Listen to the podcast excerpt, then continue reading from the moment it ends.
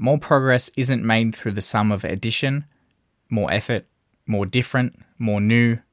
It's made through a sum of subtraction. Less inefficiency, less complexity, less distraction.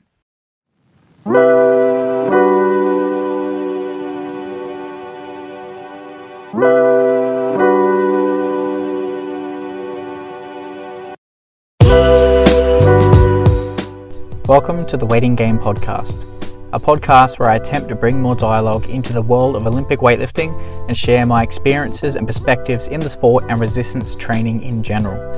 It was a perspective I wish was more accessible during my earlier years of training, so here is my attempt to bring that value to those who may be seeking it. Hello, everyone, and welcome to another episode of the Waiting Game Podcast. I'm your one and only host, Brandon Wakeling, and for this episode, I'm going to revert back to a social media post that I made roughly a week ago now. And this may relate to those that would consider themselves at the intermediate level of being a weightlifter or in any realm that you're participating in and perhaps want to bump up to that next level. When I was at what I would consider to be the intermediate level, I was roughly at the national level when it come to competition standards. I was training 5 times a week I was doing bits and pieces outside of the gym in my own free time. I had a lot of other things on. I was at university at the time. I was doing things on weekends with my friends. Weightlifting was something that I was pursuing, as I said, five times per week, but I wasn't exactly living the lifestyle that an elite or an emerging athlete would live.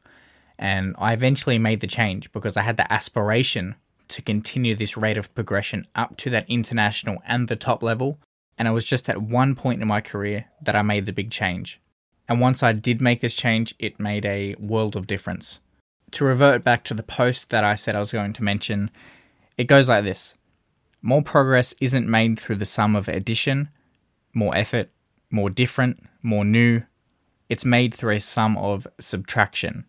Less inefficiency, less complexity, less distraction. And what I had noticed through going through these formative years where I did prioritize weightlifting a lot more than anything else in my life, the people that are at that next level don't exactly do more than you, but they have less. And by having less, they can then allocate their time wisely and put it towards that goal at hand instead of perhaps stretching themselves thin, doing too much, which includes a bunch of other little activities that don't exactly move the needle forward, Sometimes doing too much is detrimental. So keeping the focus narrow and focusing on what is going to help your weightlifting made all the difference in the world to me. Now, I'll give some examples of how it did differ when I was at the intermediate level to then that change that I did make when I really narrowed my focus.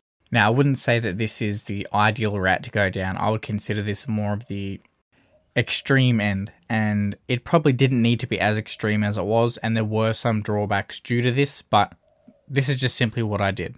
So, my big difference was in my training session schedule. I bumped up from five sessions a week to 11 sessions a week. So, what I did during the week was split those five sessions into two, doing more snatch work and pull work in the morning, more clean and jerk and squat work at night. And then over time, once I got used to that volume, I'll then add another exercise on top between each session to then work to having more complete sessions. But essentially, to start, all I did was just split my five sessions into two, perhaps adding another extra set here and there, doing a more comprehensive warm up, adding more quality to my training, just because I had more time to spare. In an attempt to save time from going home after the training session and coming back, I just simply didn't leave the gym. Plus, there was also a recovery center that was just across the road from the gym that I was at. So I would go there, jump in the hot bath, do the compression pants, head back to the gym, stay there till roughly 7 8 p.m., go home, eat, sleep, wake up, and repeat. Now, there were a few early mornings during the week in which I worked as a janitor at the pub, scrubbing toilets at 4 a.m., but it was at a time where it didn't interfere with my training day. Alongside that, I would work Saturday night shifts at a bottle shop, which, for those that don't know, is a store that just sells alcohol, or a bottle in Australia as we call it. And outside of that, I was essentially just training, eating, sleeping, recovering. That was it. No social life, no nothing outside of the gym. So, as I said, not the greatest idea to have no social life, but I was so fixated on getting where I wanted to be that that was all I really cared about at this point in time. So, through this and in eliminating all possible variables that I could, you can see that the process was quite straightforward.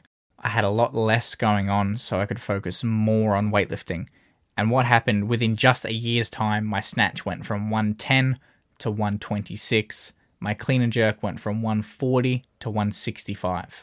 And if that seems a little unreasonable to most, as it probably should, here's another example of how I tried to eliminate some variables years later. So, this was when I couldn't have the luxury of training twice a day, five days a week. I didn't have my own recovery studio nearby. I'd actually moved out of home at this point and moved to the north end of the Gold Coast, so roughly an hour away from any weightlifting club. So my sessions dropped back from 11 back to 5 again, so bigger sessions, and I still wanted to try to take as many inefficiencies and variables out of the equation to therefore maximize the amount of focus that I could put into weightlifting. And one way that I did that was make a home gym. I went and invested as much as I could in a home gym space, and I made a little recovery space within that gym as well. A massive investment for me at the time, but it then allowed me to not have to drive an hour one way every day to training, saving me hours, saving my hips, my lower back from sitting in the car for so long, and it paid off.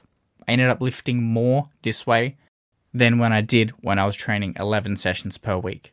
So, my key takeaway from this is trying to limit those unnecessary variables that aren't exactly moving the needle forward when it comes to your weightlifting. If you're someone that wants to progress and put more in your total, then you need to have a look at your schedule and what you're allocating time to and consider if it is worth continuing to do.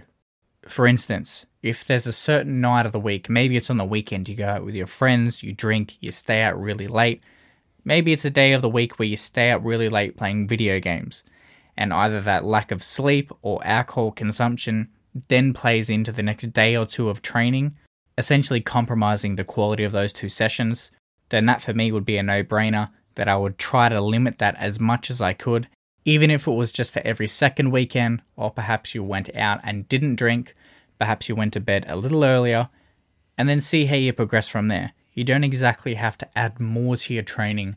Start doing these silly exercises that aren't going to move the needle forward, doing some cold plunges or breath work or something that you read online that you think is going to help. Sometimes doing less equals better. And that was pretty much all I wanted to touch on for this episode. So, as always, I thank everyone for listening to the podcast. And with that, I'll talk to you all next week. Catch you later.